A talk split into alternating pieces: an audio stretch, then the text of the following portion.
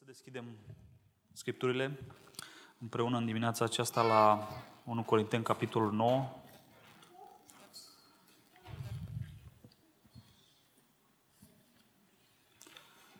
Unu Corinteni, capitolul 9 și aș vrea să citim de la versetul 19 la 23.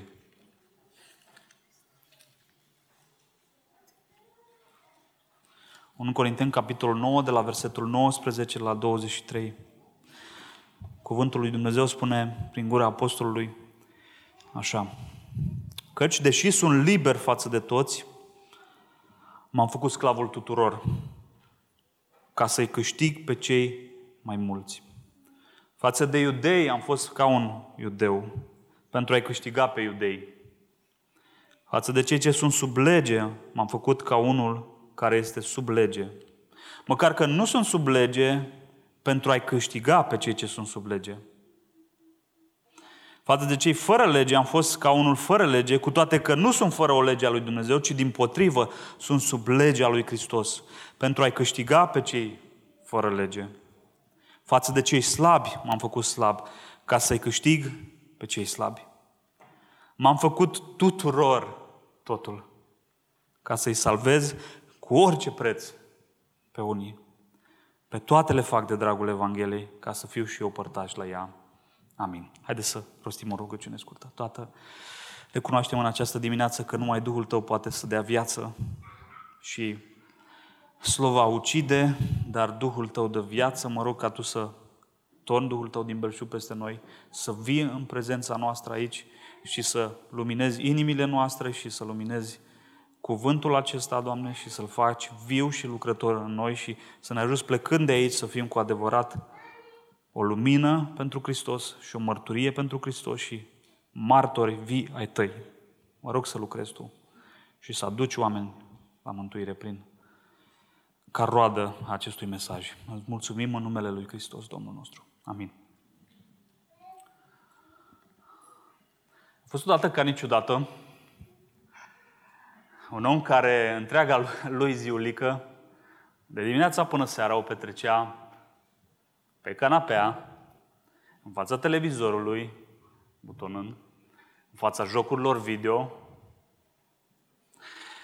cu având telefonul în mâna cea dreaptă și dând scroll pe social media și punga de chipsuri în mâna stângă și care adormea istovit de tot după o zi uh, de oboseală teribilă, după atâta leneveală.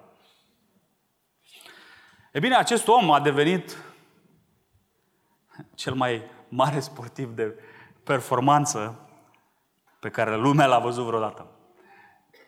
Și probabil te gândești, dar cum se poate asta? Ai ghicit. Ce, ce ai auzit acum este atât de absurd încât ar trebui să ne buvnească râsul. Nimeni n-a găsit vreo legătură între sedentarism și sportivitate, între fast food și sănătate tun, între lene și performanță. Așa cum apa și uleiul nu se combină, la fel și succesul și indolența uh, se resping una pe alta. Și aceste realități, să știți, sunt valabile și în lumea spirituală, nu numai în lumea asta fizică, materială, să spunem. Mai precis, și în zona evangelizării.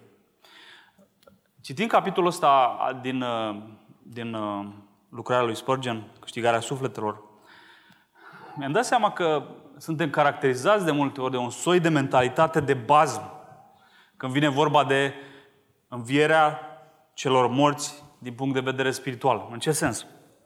Uh, mă așteptam, nu, să, să zică Spurgeon, avem, nu, titlul capitolului, cum să, învie, cum să înviezi morții. Wow, să vezi ce ne spune acum.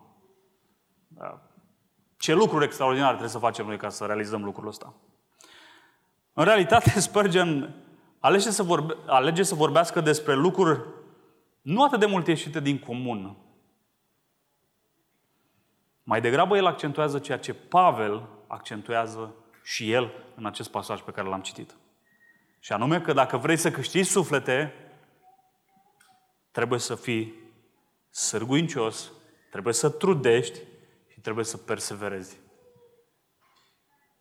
Nu există o baghetă margine pe care să o dăm în... să lovim capul cuiva și să îl transformăm dintr-o dată creștin. Trebuie să uh, muncim și să spunem Evanghelia și să fim sărguincioși și să fim perseverenți. În uh, capitolul 9 din 1 Corinteni de aici, primele 18 versete, Pavel a argumentat că de dragul unei proclamări eficiente a Evangheliei, el a ales, a ales să nu pună nicio barieră și a ales să renunțe la niște privilegii pe care le avea ca apostol de dragul proclamării Evangheliei și de dragul primirii Evangheliei mai ușoare de către cei care îl ascultau. A renunțat la ce? Uitați ce zice el. Am renunțat la a avea o soție. Și am renunțat la dreptul de a fi remunerat. Toate acestea pentru că n-am vrut să pun nicio pricină de potignire în calea ascultătorilor mei. Întrebarea de ce? De ce a făcut el Pavel? De ce să renunț la astfel de lucruri uh, pe care până la urmă nici măcar un apostol uh, nu trebuie să fii ca să le ai, nu să, fii, să ai o soție? De ce? Pentru că voia să-i aducă la Evanghelie pe oamenii cărora le predica. Asta era țelul lui, era, asta era ambiția lui. M-am făcut sclavul tuturor ca să-i câștig pe cât mai mulți, pe cei mai mulți. M-am făcut tuturor totul ca, să, ca să-i salvez cu orice preț pe unii. Am renunțat la toate lucrurile acestea ca să Evanghelia să ajungă și să penetreze viața cât mai multora. place ce, ce spune un comentator biblic referitor la ce face Pavel aici? Leon Morris spune așa, Pavel nu a insistat să fie tratat pe baza demnității lui. Nu era, era demn, nu? De multe privilegii ca apostol. Nu. Nu a insistat să fie tratat pe baza demnității lui, ci s-a adaptat pe sine la poziția ascultătorilor lui. Într-o determinare totală de a câștiga pentru Hristos. Cred că asta este esența vieții lui evanghelistice și esența puterii lui evanghelistice. Omul acesta era determinat să câștige pe oameni. Nu voia să-i lase până nu erau câștigați pentru Domnul. Fac totul de dragul Evangheliei. Și frații mei, cred că dacă vrem și noi să fim eficienți și să aducem pe oameni la Hristos, trebuie să avem această mentalitate. Fac totul pentru a aduce pe oameni la, la Hristos.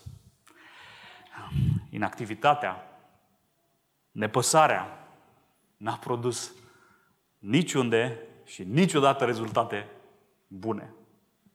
De ce ne-am așteptat să producă în cadrul cazul evangelizării? Doar pentru că lucrarea asta e supranaturală?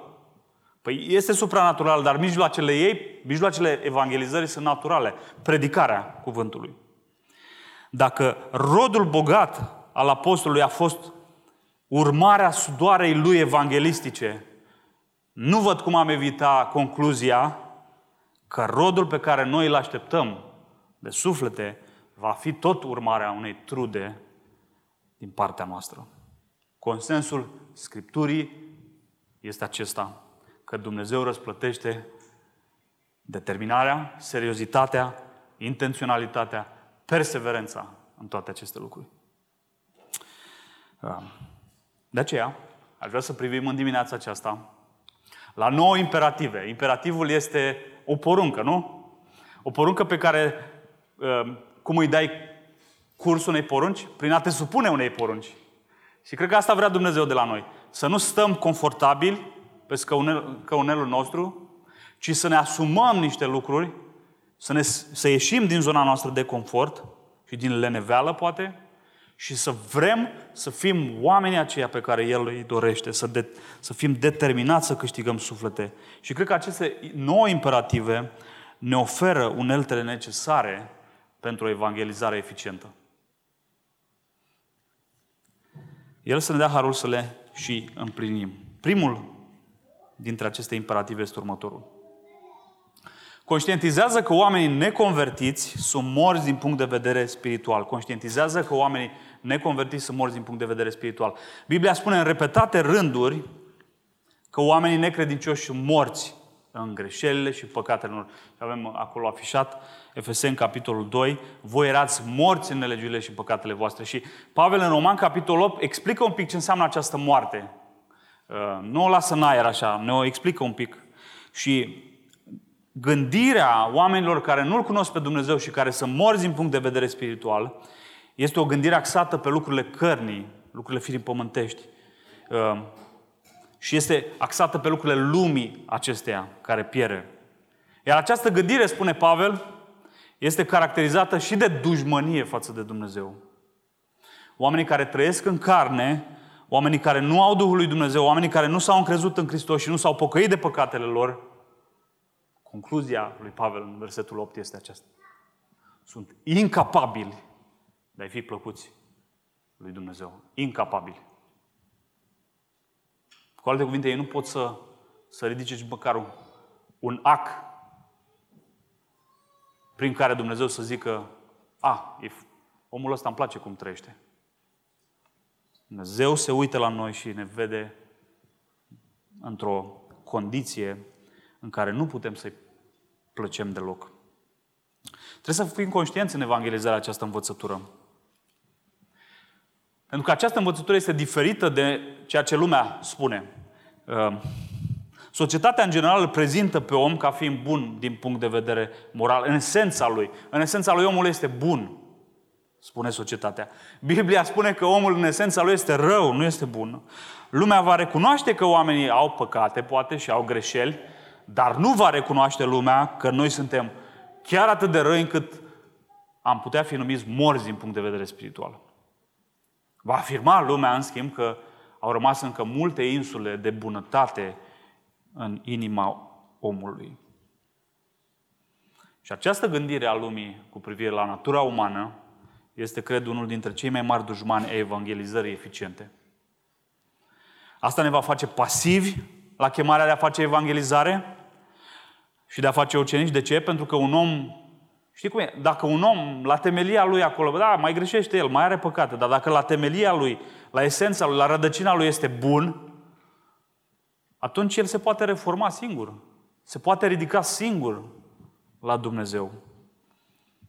El nu are nevoie de înviere spirituală, nu are nevoie de resuscitare spirituală, nici de naștere din nou, nici de Evanghelie și nici de Hristos. De ce ar avea nevoie dacă el e totuși bun?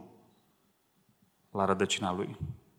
Bun, mulți dintre noi n-ar îndrăzi să, să afirmă că ei cred o astfel de, de teologie a, a bunătății umane. Dar totuși mulți dintre noi, să știți, deși nu credem formal o astfel de teologie, informal, trăim poate o astfel de teologie eronată. La ce mă refer? Spre exemplu, mulți dintre noi avem copii aici. Cum îi tratezi pe copiii tăi care sunt necredincioși? Îi tratezi ca pe niște credincioși? Sau măcar ca niște credincioși în devenire? Sau îi tratezi așa cum ar trebui să-i tratăm pe baza Scripturii, ca niște urători de Dumnezeu și morți din punct de vedere spiritual. Îl vezi pe băiețel lovindu-și uh, surioara și îi zici, mami, uh, data viitoare trebuie să fii mai bun cu surioara ta. Și au impresia că dacă, dacă îl moralizăm un pic, Asta, asta o să-l uh, treacă la un nivel spiritual uh, uh, superior. Sau vezi, vezi în viața fiicei tale minciuna în repetate rânduri și zici, da, dar e la vârsta aia adolescenței. Are mulți. Rebeliunea aia adolescenței. Și ca o să justifici păcatele copilului tău sau al meu Oare justificându-le comportamentul sau oferindu-le lecții de morală, reușim noi să-i, să-i ducem la un nivel în care să fie creștini? Iulia spune că nu. Ei au nevoie de înviere spirituală, nu de reformare spirituală. Știu că e un duș rece, dar e un duș rece pe care trebuie să ne-l, să-l facem ca să folosim metodele corecte pentru a-i aduce la viață pe, pe cei din familiile noastre. Nu vom folosi metoda corectă dacă noi vom crede că problema este alta. Credinci... Necredincioșii au nevoie de Hristos, au nevoie de o nouă inimă și au nevoie de un duh nou și o, o, carne, o inimă de carne nouă. Și pot primi acestea numai prin credința în Evanghelie. Doar atât. Al doilea imperativ. Înțelege că Dumnezeu folosește oameni, folosește oameni pentru a mântui oameni. Prin urmare, spune Matei 28 cu 19, duceți-vă și faceți ucenici din toate neamurile, botezându-i numele Tatălui, al Fiului și al Duhului Sfânt. Trimiterea apostolilor de a face ucenici, trimiterea lui Pavel de către Domnul Isus de a face uh, ucenici din toate neamurile și trimiterea noastră, astăzi în secolul 21, indică același lucru. Faptul că Dumnezeu se folosește de oameni pentru a învia spiritual alți oameni. Dumnezeu a folosit milioane și milioane de oameni pentru a trezi la viață spirituală milioane și milioane de oameni de-a lungul istoriei bisericii. Dumnezeu, într-adevăr, este totalmente suveran peste mântuirea oamenilor. Dumnezeu se îndură de cine vrea să se îndure și are milă de cine vrea să aibă milă, cum spune Roman, capitolul 9. Însă trebuie să fim conștienți că Dumnezeu lucrează prin oameni ca mine și ca tine. Nu ești un pion fără importanță în lucrarea asta de, de mântuirea sufletelor. Dumnezeu a ales ca prin oameni slabi ca noi să trezească din morți pe alți oameni. Și asta este un mare privilegiu și o mare responsabilitate. Nu trebuie să fii om de știință, nu-i așa? Să-ți dai seama că cine seamănă puțin, puțin va secera. Și cine seamănă mult, mult va secera. Uh, de aceea, hai să ne, hai să ne punem în mișcare. Hai să facem ceva. Pavel zice, am făcut totul. M-am făcut tuturor totul ca să-i salvez pe unii. Pavel și-a trăit viața ca și cum acțiunile lui contau atât de mult din punct de vedere spiritual, încât făceau diferența între salvarea oamenilor sau pierzarea lor. Făceau diferența. El, el trăia cu această metală. Dacă eu nu predic, oamenii nu se vor întoarce la Domnul. Depindea salvarea altora de, de acțiunile lui Pavel? Da, depindea. Dacă el nu vestea. Oamenii nu se întorceau. Dacă el nu făcea asta, oamenii nu se nu veneau la Hristos. Și noi trebuie să facem asta, să mergem. Mulți dintre noi poate că am auzit ilustrația aceasta când uh, păstorii voiau să ne, să ne motiveze să facem evangelizare, uneori foloseau ideea asta. Uh, cum că vecinul nostru, vecinul tău cu care ai vorbit și ai interacționat poate uh, săptămânal, dar nu i-ai spus Evanghelia. Era lângă tine, era un omul de lângă tine, dar nu i-ai spus Evanghelia. Nu, i- nu l-ai comunicat pe Hristos. Și destinele voastre s-au despărțit la un moment dat în viață. Și acum vecinul tău, în ziua de apoi, se află în chinurile iadului. Și se uită de, din iad la tine și îți ridică pumnul. De ce nu mi-ai spus Evanghelia? Datorită ție sunt aici, în locul acesta. Bine, această ilustrație, oricât de motivatoare ar putea părea, este, este greșită. Niciun om care va ajunge în iad nu va putea da vina pe nimeni pentru că este acolo. Toată vina este a celor care ajung și care nu vor să-L urmeze pe Dumnezeu. Ei sunt în totalitate responsabili de acțiunile lor. Iată însă o altă ilustrație care, deși nu este perfectă, nu vreau să, să, să o luați ca și cum ar fi totul uh, de aplicat acolo. Cred că este mult mai, mult mai bună pentru a ne motiva la acțiune, așa cum a fost cazul lui Pavel. Cei mai mulți am văzut probabil lista lui Schindler, filmul acesta. Un film inspirat din realitate, din perioada celui de-al doilea război mondial. Știm cu toții ce s-a întâmplat acolo, Holocaustul, uh, care s-a petrecut în lagările de exterminare din Polonia. Peste 2,7 milioane de evrei au fost exterminați acolo. Și în perioada în care evrei începeau să fie deportați în lagările astea de exterminare, un om de afaceri german pe nume Oscar Schindler a observat oportunitatea de a face bani în toată chestiunea asta. Um, el a văzut în evrei o mină de aur, cum s-ar zice. I-a văzut cu dolari pe frunte. Pentru că reprezentau o forță de muncă extraordinar de ieftină și disponibilă pentru el. Și fiind un om cu influență în partidul nazist, s-a relocat în Polonia, din Germania de unde era, și a cerut, ca, a cerut partidului nazist să-i dea pe acești evrei ca să lucreze în fabricile lui. Și a redirecționat o parte din aceștia spre a lucra în, în fabricile lui. Nu se știa foarte clar atunci ce, ce era cu ei, de ce îi duce, de ce îi separă așa. Destinul lor nu era clar atunci. Însă spre finalul războiului Schindler și-a dat seama de fapt ce se întâmplă acolo. Faptul că acești evrei, de fapt, erau scoși din familiile lor, puși în lagărele astea de concentrare și uciși ca vitele. Și-a dat seama de masacrul care se întâmplă acolo. Și inima lui s-a milostivit de ei, i s-a făcut milă de cauza lor. Și prin relațiile pe care le avea și prin influența, cum am ziceam, în partidul nazist, pe lângă cei pe care îi aveam fabrica sa, de, uh, care devenise o fabrică de armament, mă rog, uh, a reușit să mai aducă și pe alții, a reușit să cumpere cu bani uh, încă alte persoane care să se alăture în fabrici, mai mult numeric, că cei nu făceau de fapt nicio, nu mai făceau nicio lucrare la un moment dat. Pentru că știa că dacă nu-i scapă, vor pieri. În final, el a salvat de la moarte 1200 de evrei, spune, consemnează istoria. Însă scena de la final mă, m-a tulburat personal și probabil că și pe voi. Scena de final este uh, în momentul când el trebuia să plece uh, înapoi, războiul era la final, și uh, mulțimile astea de oameni, o mie și ceva de oameni, pur și simplu îl înconjuraseră la finalul scenei, în timp ce el mergea spre mașina lui pe care să plece. Și ca semn de mulțumire, evreii mânează un inel pe care scria un citat din Talmud, cine salvează o viață, salvează o lume întreagă.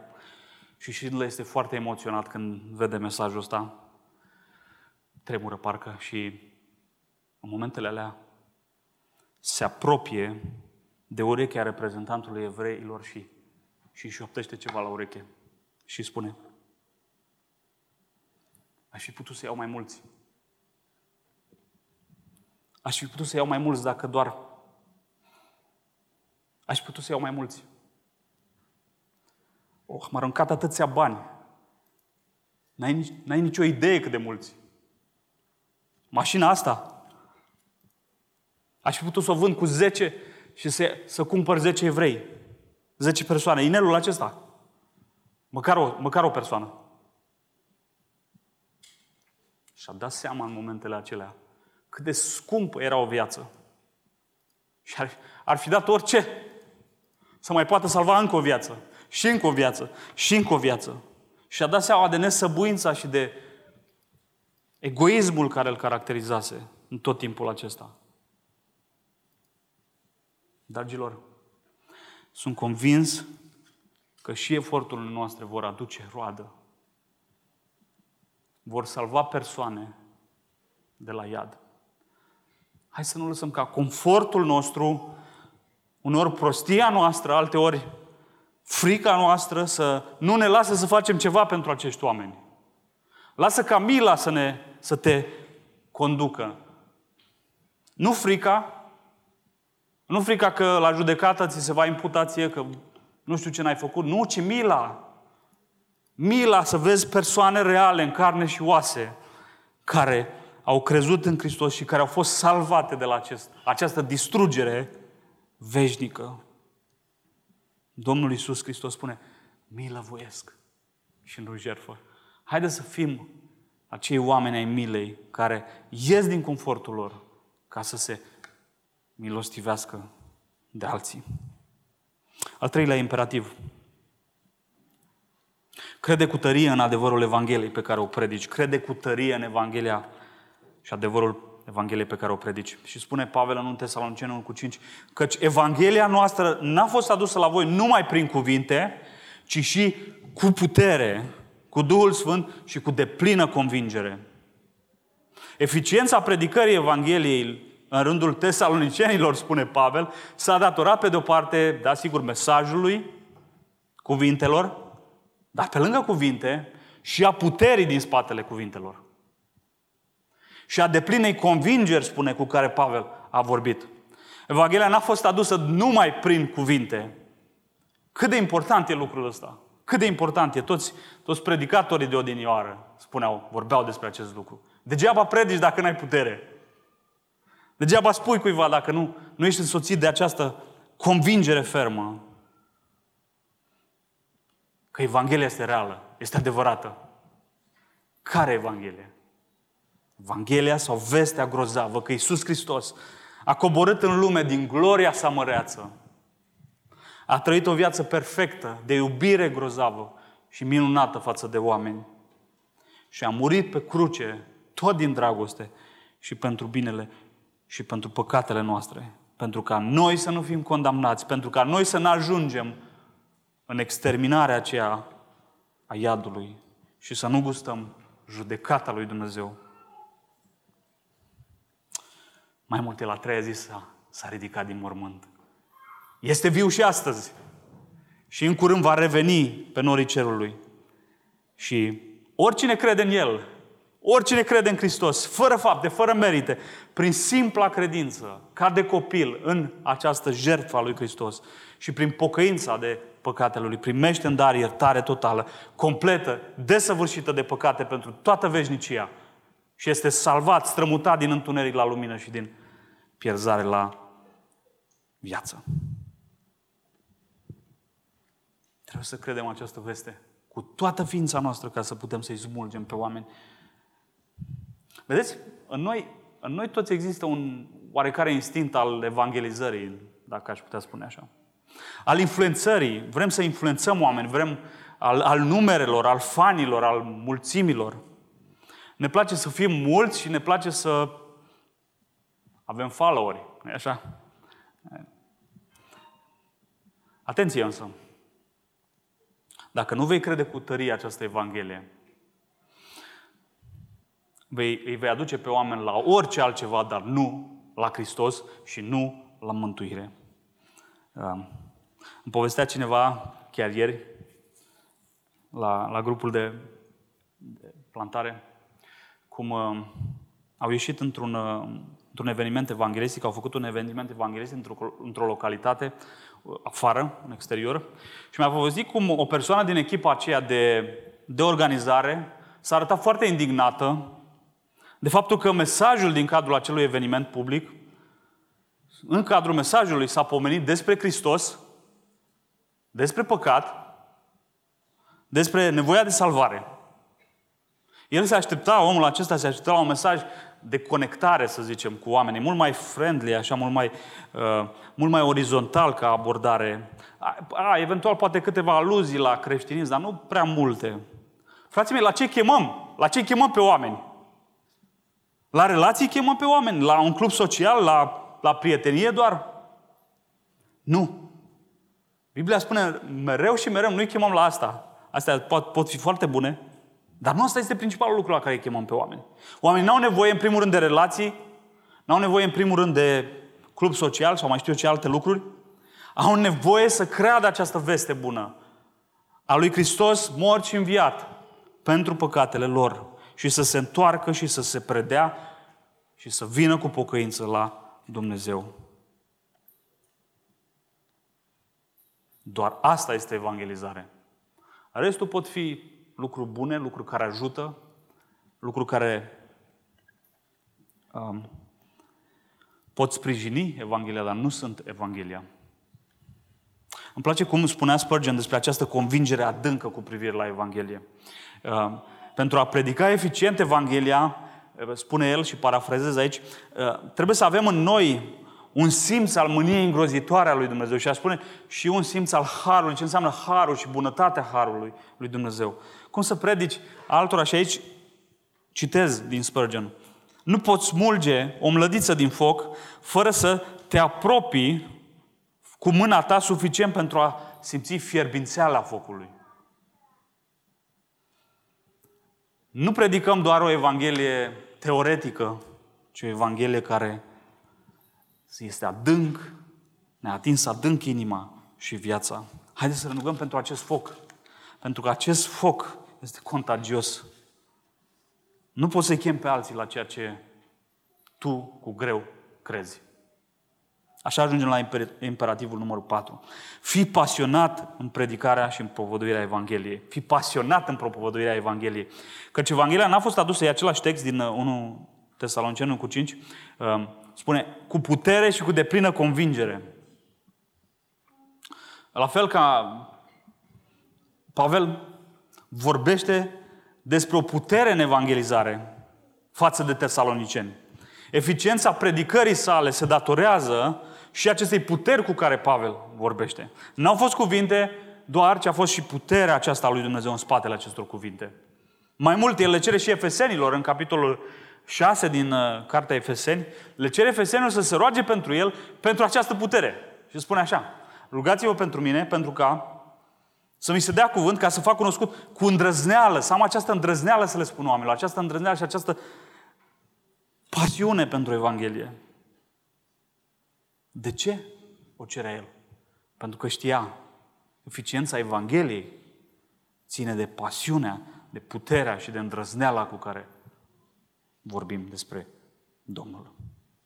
Voia să vadă convertiri și convertirile se întâmplă atunci când oamenii morți spiritual dau, dau de uh, un om atât de viu spiritual, încât îl trezește din morți treaba aia. Doamne ajută-ne să fim oameni de genul acesta. Dumnezeu nu binecuvintează insensibilitatea, indiferența în evangelizare, pasivitatea, delăsarea, indolența, nepăsarea. Și nu vor fi încunate de Dumnezeu. Asta e, este evident. Și îmi place iarăși ce, ce, ce spărgem, să-i așezăm pe cei neconvertiți din jurul nostru în cele mai fierbinți cămări ale compasiunii din inima noastră. Să avem acea, acea milă și compasiune pentru ei. Doamne, vreau să fie și ei printre aceia care se vor aduna poate în jurul meu odată în împărăția lui Dumnezeu și să zică mulțumesc că mi-ai spus și mie la un moment dat despre Hristos. Și trebuie să, să vă spun și să mărturisesc că simt această nevoie de pasiune și putere mai mult decât oricând în viața mea.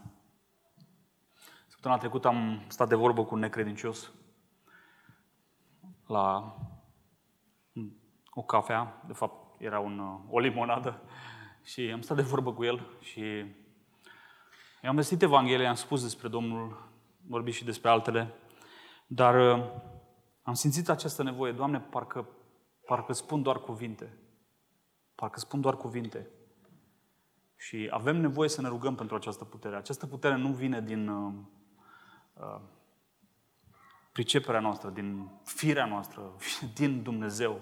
Și nu o poți primi decât dacă te rogi din toată inima. Revarsă sufletul asupra celor neconvertiți, simțind ca și cum pierzarea lor este și pierzarea ta. Iarăși ne îndeamnă acela spărgen. Ferbințeala asta aduce la viață. Al cincilea imperativ. Fii plin de credință în puterea lui Dumnezeu de a învia morții. Fii plin de credință în puterea lui Dumnezeu de a învia pe cei morți. Căci mie nu mi-e rușine de Evanghelie, fiindcă ea este puterea lui Dumnezeu pentru mântuirea fiecăruia care crede. Romanul cu 16.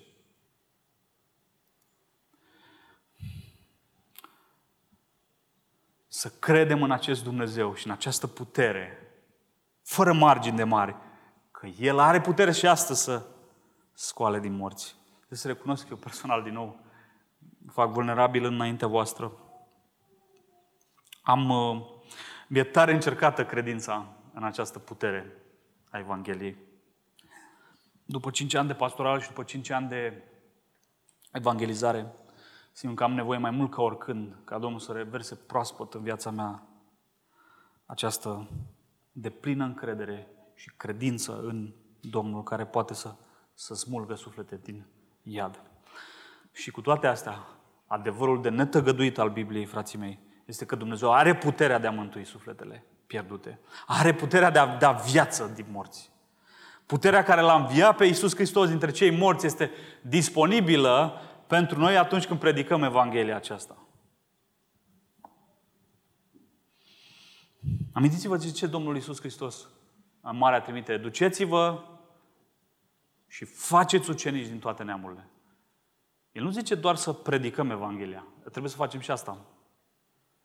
Nu zice doar să predicăm Evanghelia ca și cum uh, și să nu ne așteptăm deloc la, la niciun rezultat. Predica și Domnul cu mila, cum s-ar zice după aceea. Dacă mai crede cineva, e bine, dacă nu, a, e.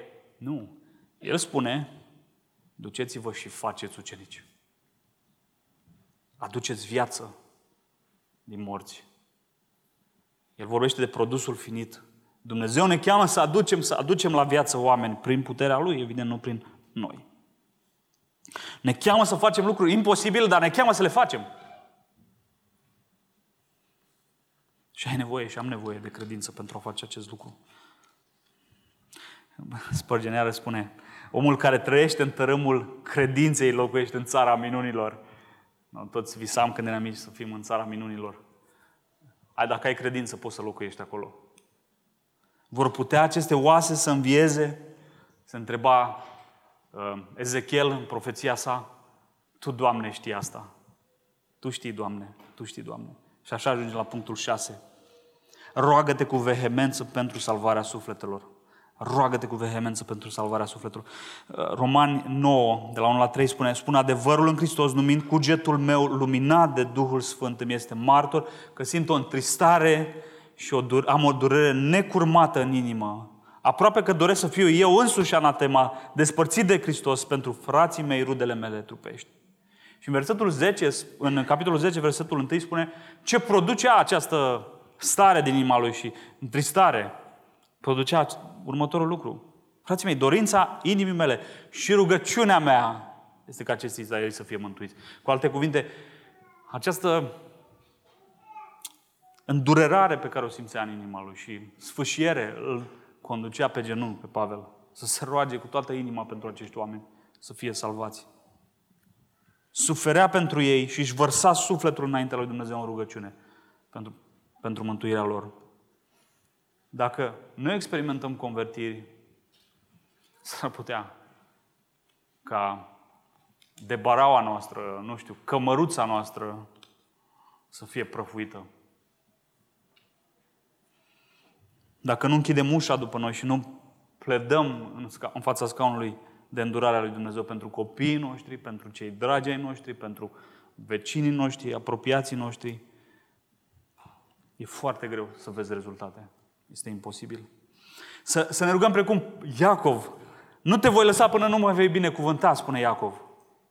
Geneza 32 cu 3, 26. Și cum, cum spunea John Knox, dacă nu-mi dai Scoția, am să mor. Dăm Scoția sau mor. Hai să nu acceptăm un refuz în rugăciune. Haideți să fim oamenii aceia ai rugăciunii, dragii mei.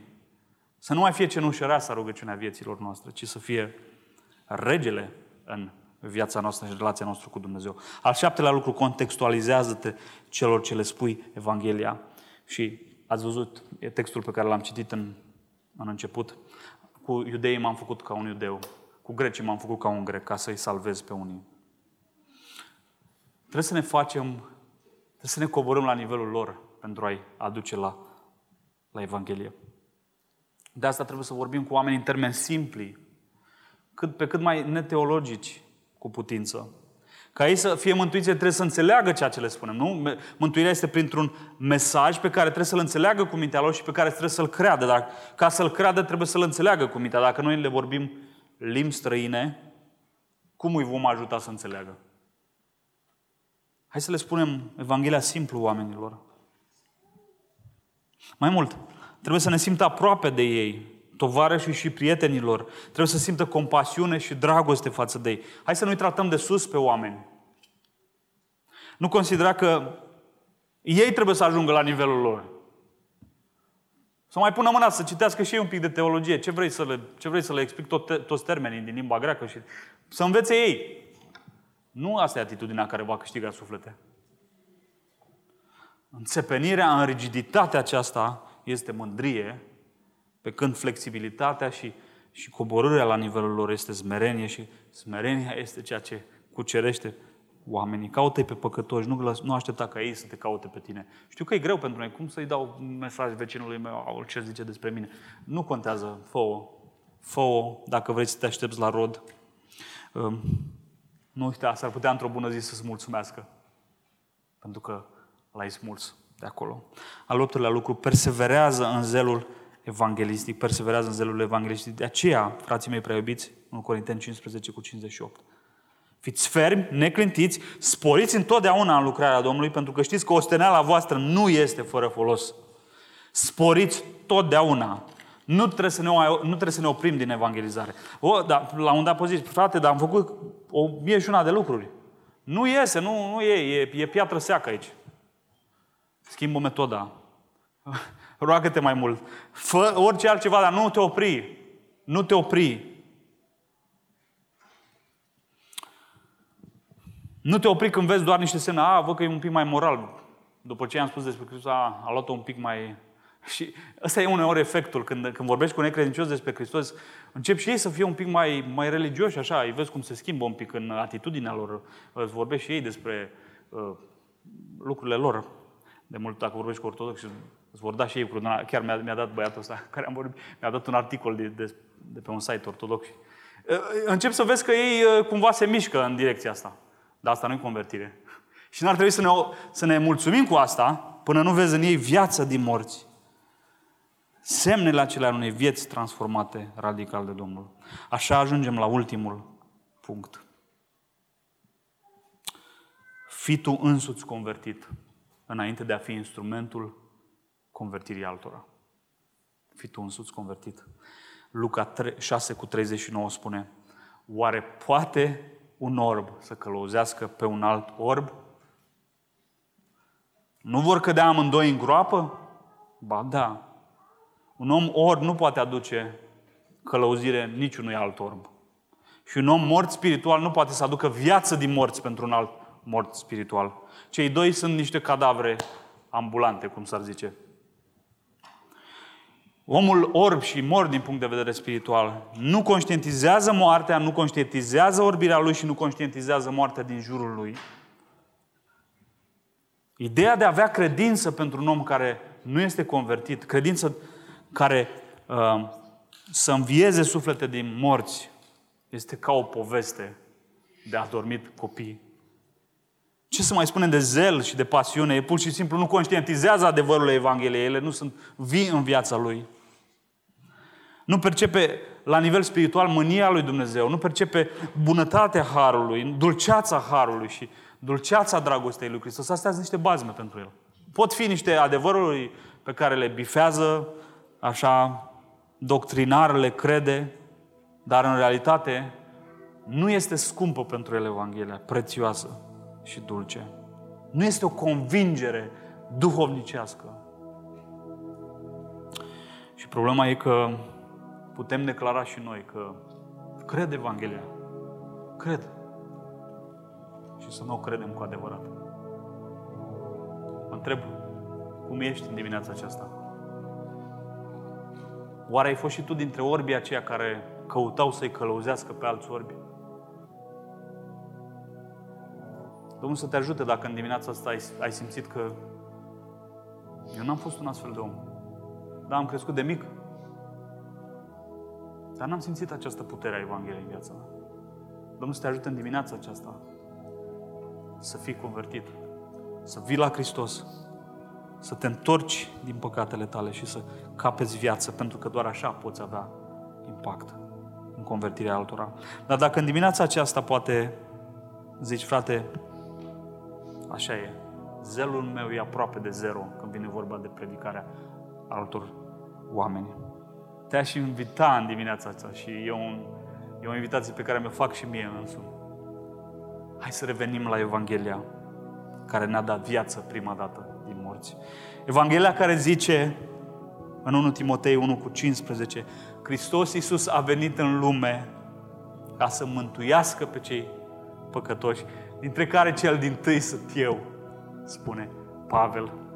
Și când spune Pavel asta, nu spune la la prima oră după ce s-a convertit, sau în primul an de la convertire. Știți când spune asta? În amurgul vieții lui, cu părul cărunt și cu riduri pe fața lui. Își amintește de aceeași Evanghelie care l-a mântuit cu zeci de ani în urmă și zice, este încă pentru mine Evanghelia asta. Eu sunt cel din tâi dintre păcătoși. Este Evanghelia mea pe care m-a salvat pe mine. Nu este Evanghelie care am aruncat cu ea în debara. M-a salvat Domnul odată și gata. Nu, este Evanghelia care acum îi simt dulceața, îi simt puterea, îi simt relevanța pentru viața mea. Pentru că și astăzi, chiar dacă Domnul m-a salvat și chiar dacă văd roade în viața mea, totuși, și astăzi, dacă Domnul s-ar uita la viața mea și m-ar, nu m-ar vedea prin Hristos, aș fi un păcătos netrebnic, vrednic de iad și de condamnare. Dacă vrem să fim uneltele altora, uneltele pentru învierea altora dintre cei morți, haideți să păstrăm în noi vie această veste extraordinară. Să rugăm pe Dumnezeu acum, chiar acum. Și te-aș ruga acum să, să plecăm capetele și să rugăm, Doamne, alipește proaspăt de inima mea această veste bună. Așa ne va face unelte eficiente ale evangelizării.